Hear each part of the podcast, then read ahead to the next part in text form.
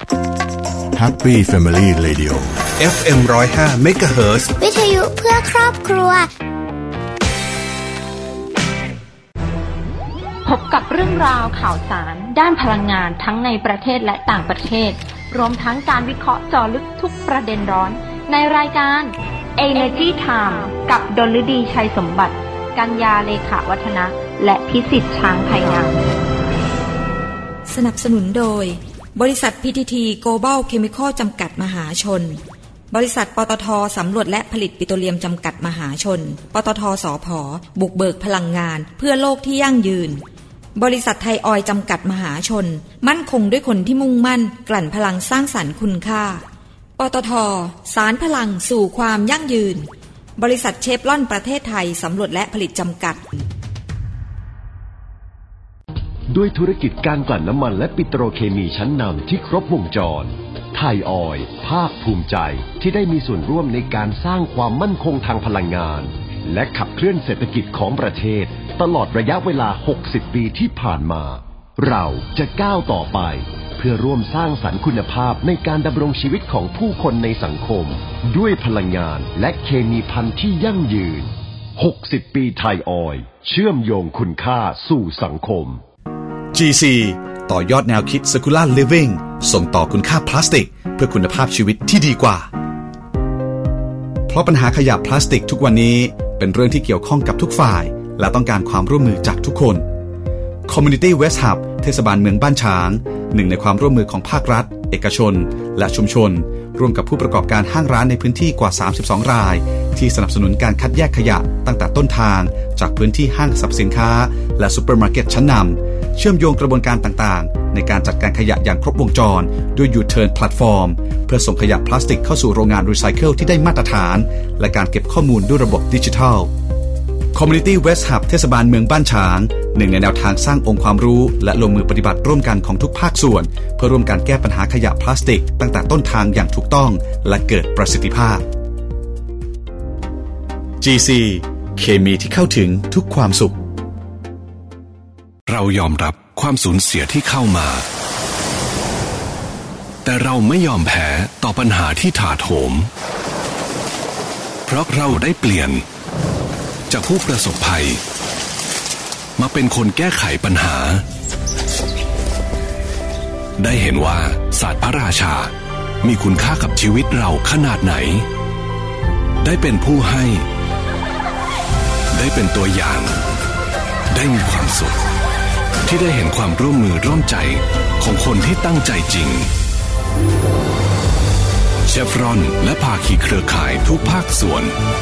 ภูมิใจที่ได้ร่วมพัฒนาคุณภาพชีวิตคนไทย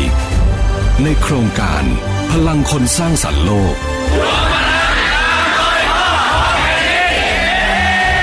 เราจะเดินหน้าต่อไป เพราะการเปลี่ยนแปลงที่ยิ่งใหญ่ เกิดจากแรงใจของทุกคน Energy Time ข่าวพลังงานมิติใหม่ ใกล้ตัวเรา สวัสดีครับ ขอต้อนรับเข้าสู่รายการ Energy Time ประจำวันศุกร์ที่ 3 กันยายน พุทธศักราช 2564 พบกับผมพิสิทธิ์ช้างไพงามครับ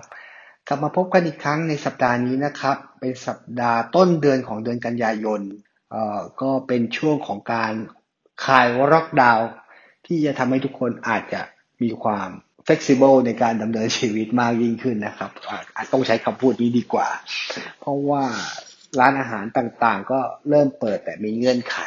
แต่ก็คงยังก็ต้องจับตามองในการเฝ้าระวังนะฮะเพื่อไม่ให้เราเนี่ยเป็นหนึ่งในที่จะต้องเป็นผู้ติดเชื้อนะครับ เราก็คงจะต้องมีมาตรการป้องกันตัวเองแบบสูงสุดไม่ประมาทนะครับ กาดอย่าตกยังคงจะต้องเรามัดระวังกันอย่างเต็มที่นะครับ วันนี้มาเล่าเรื่องหนึ่งที่น่าสนใจครับ โดยเฉพาะในเรื่องของ พลาสติกชีวภาพ มีความต้องการของตลาดเนี่ยเป็นอย่างไรบ้าง โดยเฉพาะประเทศไทยเองเป็นอย่างไรเนี่ย ซึ่งเรื่องนี้นะฮะ ก็พอดีทางสำนักงานนโยบายยุทธศาสตร์การค้านะครับ เขาก็มีกล่าวรายงานตัวเลขถึงแนวโน้มการใช้พลาสติกชีวภาพของโลกเป็นอย่างไรนะครับ ซึ่งทางท่านผู้อำนวยการภูสิทธิ์รัตนกุลเนี่ย ท่านได้บอกว่านะครับ จากการศึกษาแนวโน้มของพลาสติกชีวภาพ นะครับของโลกเนี่ยพบว่ามีความต้องการเพิ่มขึ้นอย่างต่อเนื่องเลย ตอนนี้นะครับถ้าเกิดบูจากถ้าเกิดเอาเรื่องนี้ผนวกกับเรื่องของการแพร่ระบาดเนี่ยพลาสติกถือว่าเป็นเกราะคุ้มกันที่มีความปลอดภัยสูงสุดการปนเปื้อนน้อยที่สุด และสามารถป้องกันการติดเชื้อได้ ทั้งในรูปแบบของการเป็นเสื้อกราวอะไรต่างๆ ชุด PPE อะไรพวกนี้ท่านที่ท่านเห็นนะฮะแต่พลาสติกชีวภาพเนี่ยก็สามารถ เออใช้แล้วเนี่ยมีผลกระทบทางด้านสิ่งแวดล้อมเนี่ยลดลงนะครับ เนื่องจากการย่อยสลายของเขาได้นะครับ ซึ่งทั่วโลกเองเนี่ยเขาก็มองในเรื่องของพลาสติกชีวภาพเนี่ยว่าเป็นพลาสติกที่จะมามีส่วนทางเลือกกับอุตสาหกรรมปิโตรเลียมแบบเดิมๆนะครับ เพราะว่าพลาสติกที่ผลิตจากปิโตรเลียมแบบเดิมๆเนี่ยเป็นพลาสติกที่ มีผลกระทบทางด้านสิ่งแวดล้อม ถ้าหากไม่เกิดการบริหารจัดการที่อย่างดีและเหมาะสมนะครับ มันย่อยสลายยากนั่นเอง แต่ดังนั้นเนี่ยมันเป็นแนวทางที่จะต้องทำควบคู่กันไปในการที่จะส่งเสริมให้เกิดการคัดแยกขยะอย่างถูกวิธีและนำกลับเข้าสู่ระบบ ในการบริหารจัดการ เพื่อทำสู่กระบวนการรีไซเคิล upcyคลิงหรืออะไรก็แล้วแต่นะครับ และในขณะเดียวกันจะต้องมีวัสดุหรือ เป็นพลาสติกที่มาทดแทนพลาสติกชีวภาพขึ้นมาทดแทน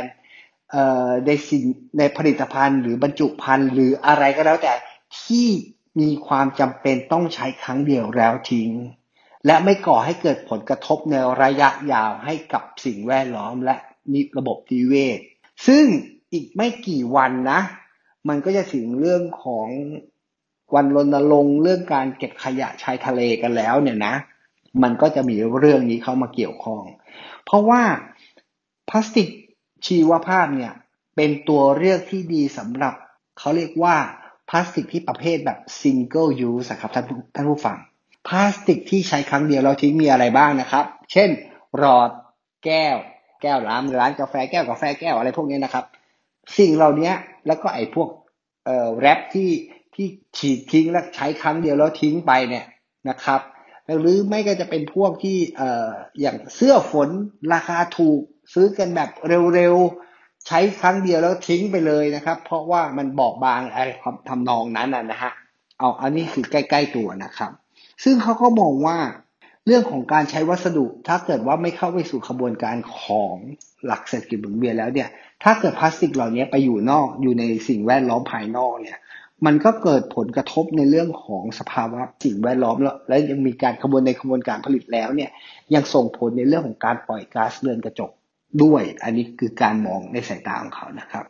แต่ในการขับเคลื่อนด้วยนโยบายเศรษฐกิจชีวภาพเศรษฐกิจหมุนเวียน และเศรษฐกิจสีเขียวหรือ BCG model เนี่ยนะครับ จะเป็นการขับเคลื่อนเศรษฐกิจโลกที่ ให้เกิดการพัฒนาอย่างยั่งยืนมากยิ่งขึ้น ซึ่งสอดรับกับทิศทางของโลกที่กำลังขณะนี้ให้ความสำคัญในการที่ที่จะกำหนดเป้าหมายใหม่เกิดขึ้น ในการประชุมในประเทศอังกฤษในปลายปีนี้นะครับคือคือเขาจะมองกันถึง net zero กันแล้วนะครับ ไม่ใช่เรื่องของการตั้งเป้าการลดการปล่อยก๊าซเรือนกระจกของแต่ละประเทศ แต่จะทำยังไงเขาจะไปสู่ศูนย์ยังไงบ้าง อันนี้คือเรื่องสำคัญ นอกจากนี้แล้วนะครับ ในปัจจุบันเนี่ย มีการนำพลาสติกชีวภาพมาใช้แล้วเนี่ยนะครับ ถือว่าอยู่ในระดับแค่หนึ่งเปอร์เซ็นเท่านั้นนะครับ ของปริมาณการใช้พลาสติกแบบดั้งเดิมที่มีอยู่ถึงสามร้อยหกสิบแปดล้านตันต่อปีเลยนะครับ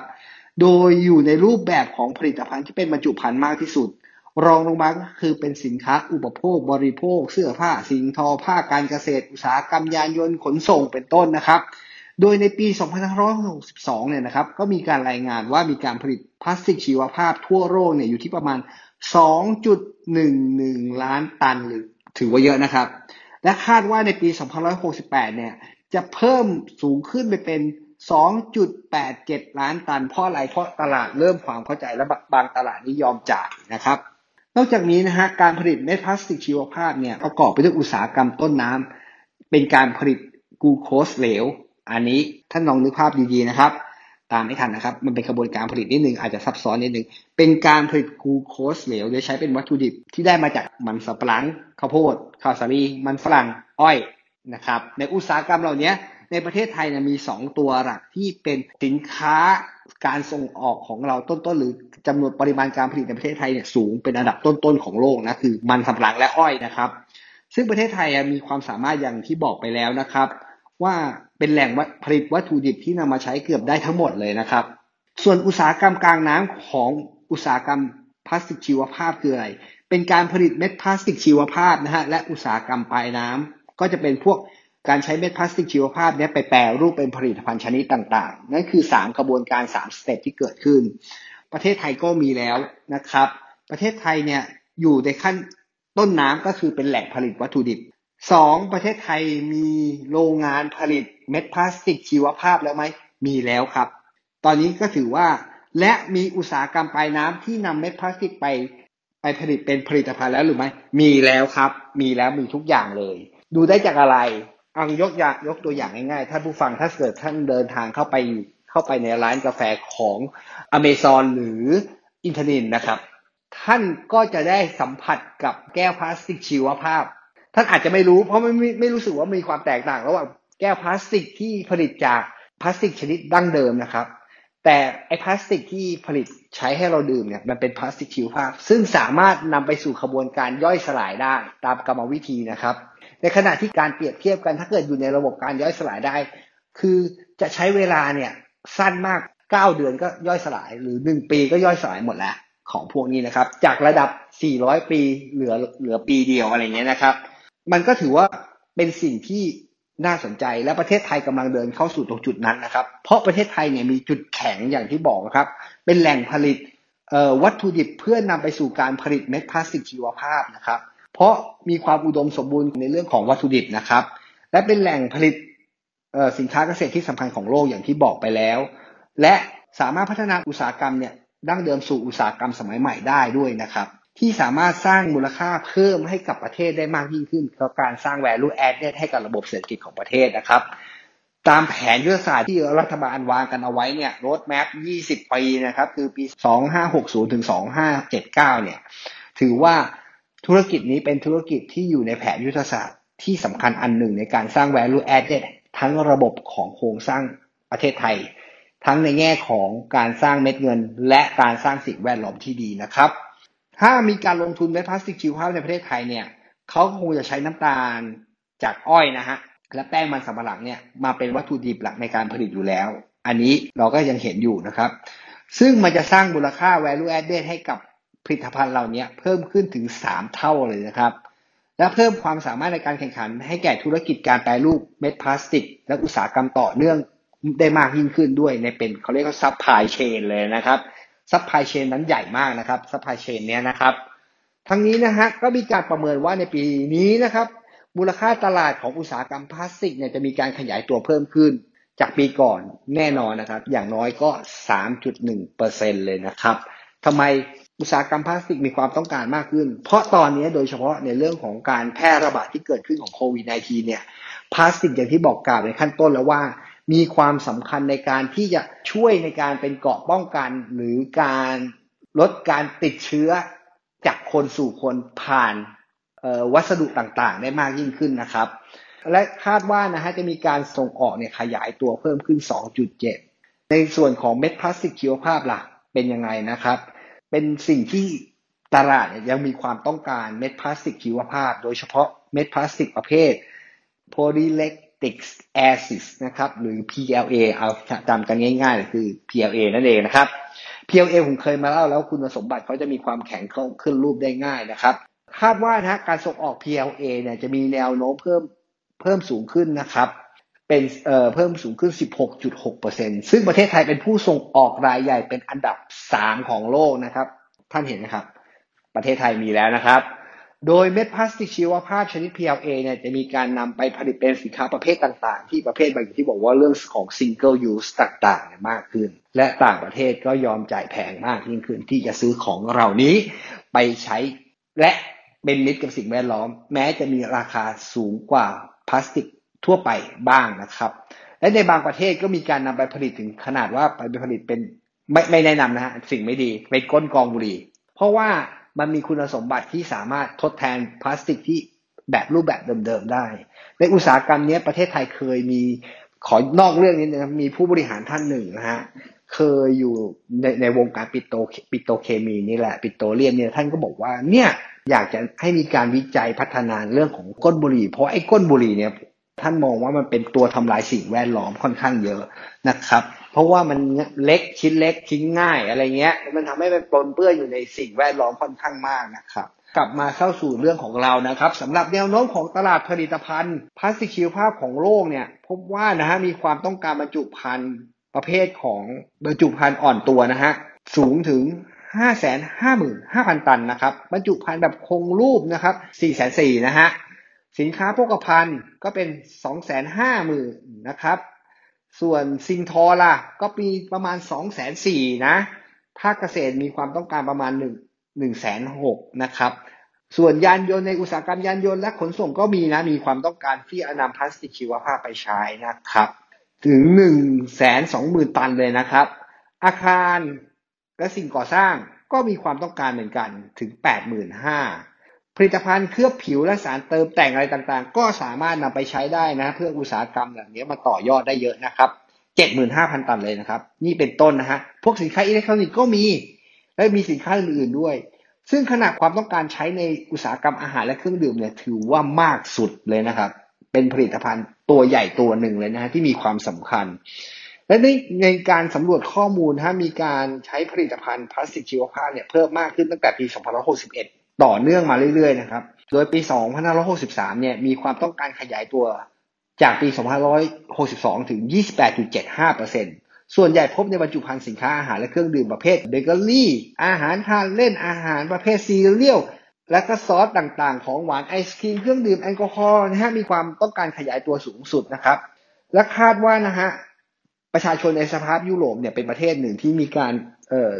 ใส่ใจในเรื่องนี้ค่อนข้างมากเนี่ย โดยเฉพาะในประเทศฝรั่งเศสสหราชอาณาจักรเยอรมันนะฮะ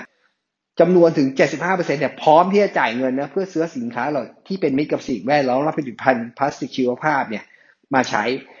ซึ่งถือเป็นโอกาสของประเทศไทยในการต่อยอดนำผลิตภัณฑ์ชีวภาพเหล่านี้ในการส่งออกในรูปแบบของสินค้าเกษตร อาหารแปรรูปสิ่งทอยยานยนต์เพื่อสร้างแรงจูงใจให้กับตลาดมากยิ่งขึ้นนะครับ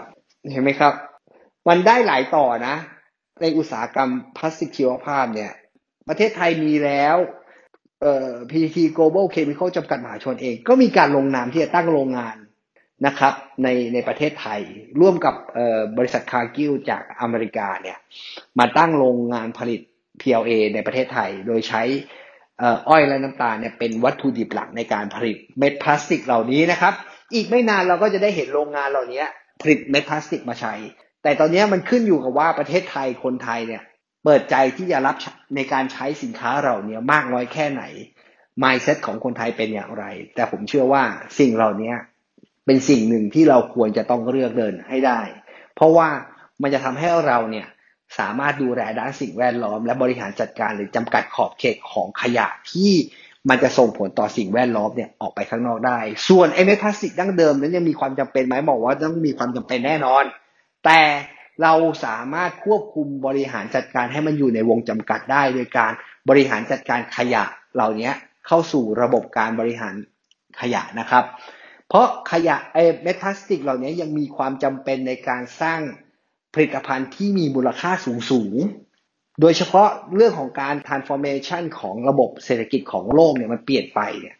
พลาสติกเหล่านี้ก็จะมีมีมีประโยชน์ มีประสิทธิภาพในการใช้ การใช้พลังงานที่ลดลง และการใช้ในการดำเนินชีวิตให้มีความสะดวกรวดมากยิ่งขึ้นนะครับ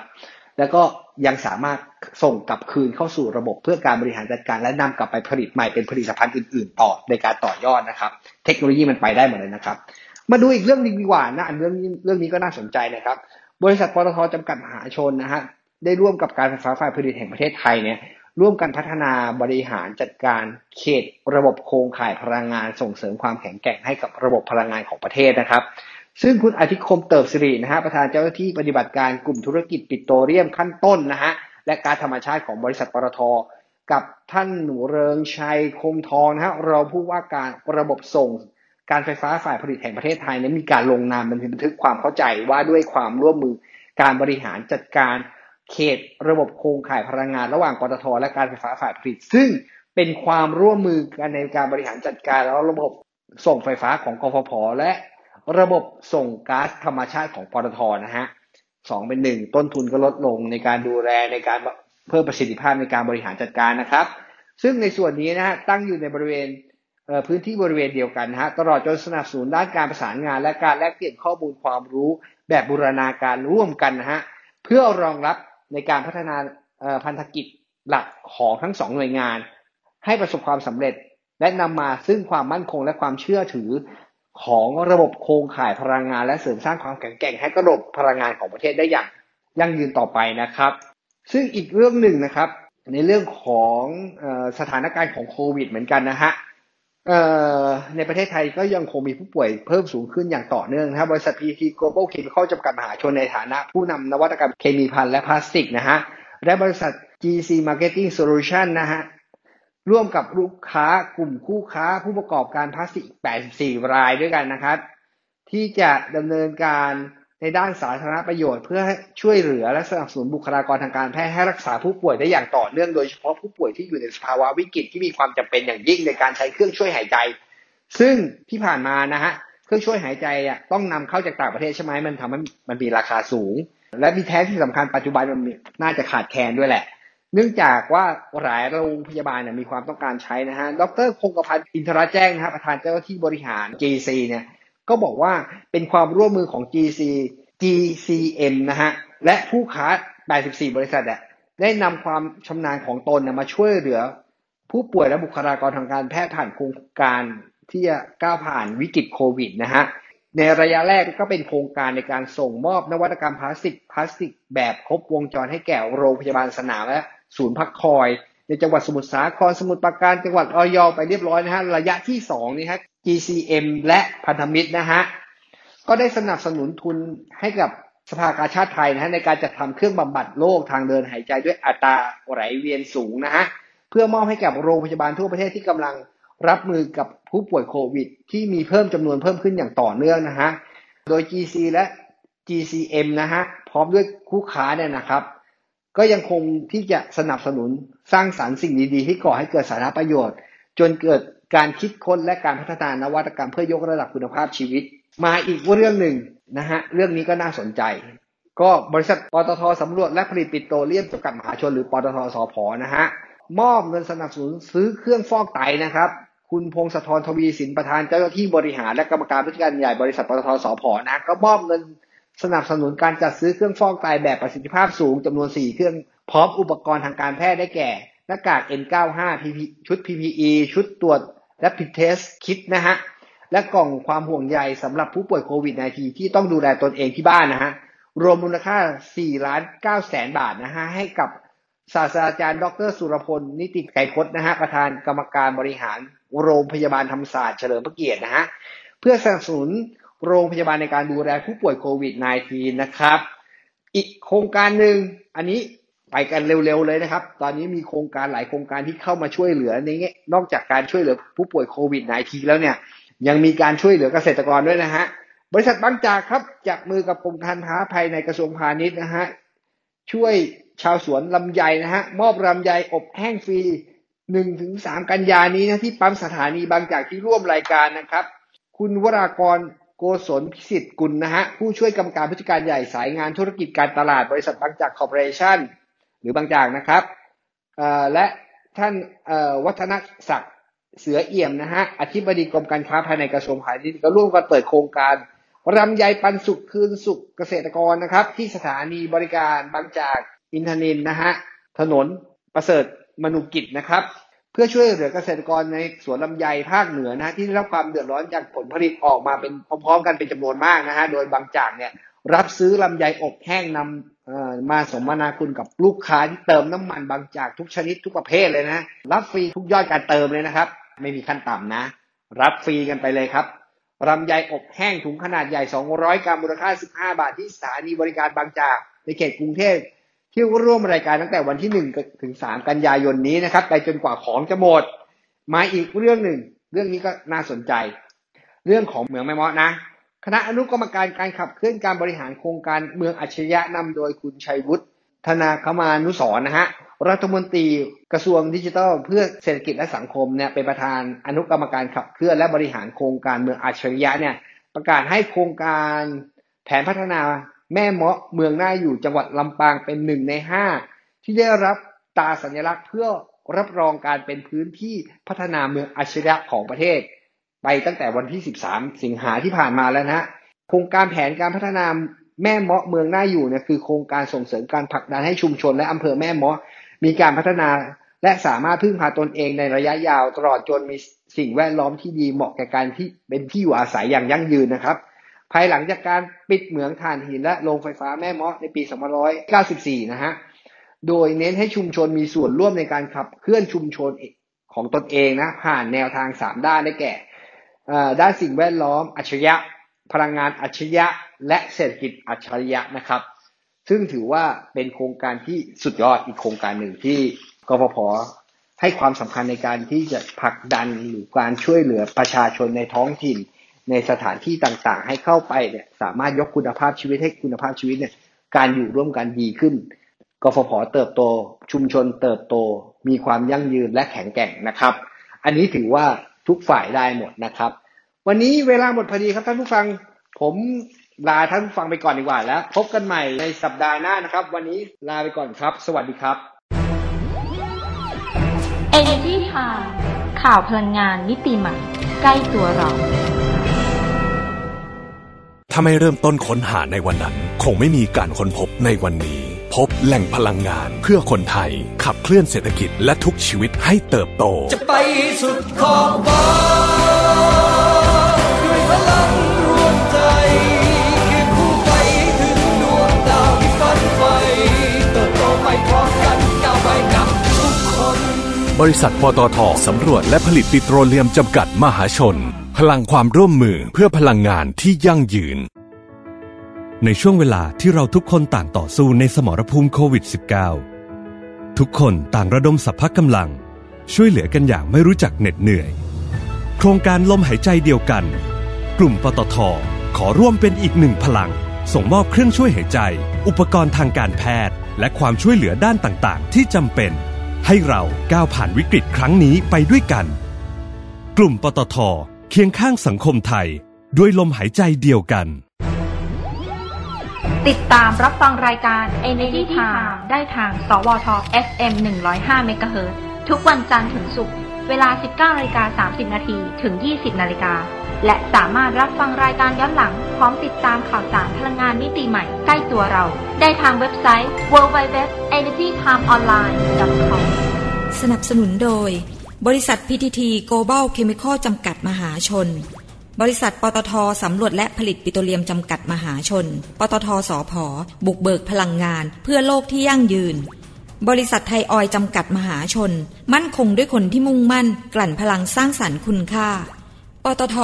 สารพลังสู่ความยั่งยืน บริษัทเชฟลอนประเทศไทยสำรวจและผลิตจำกัด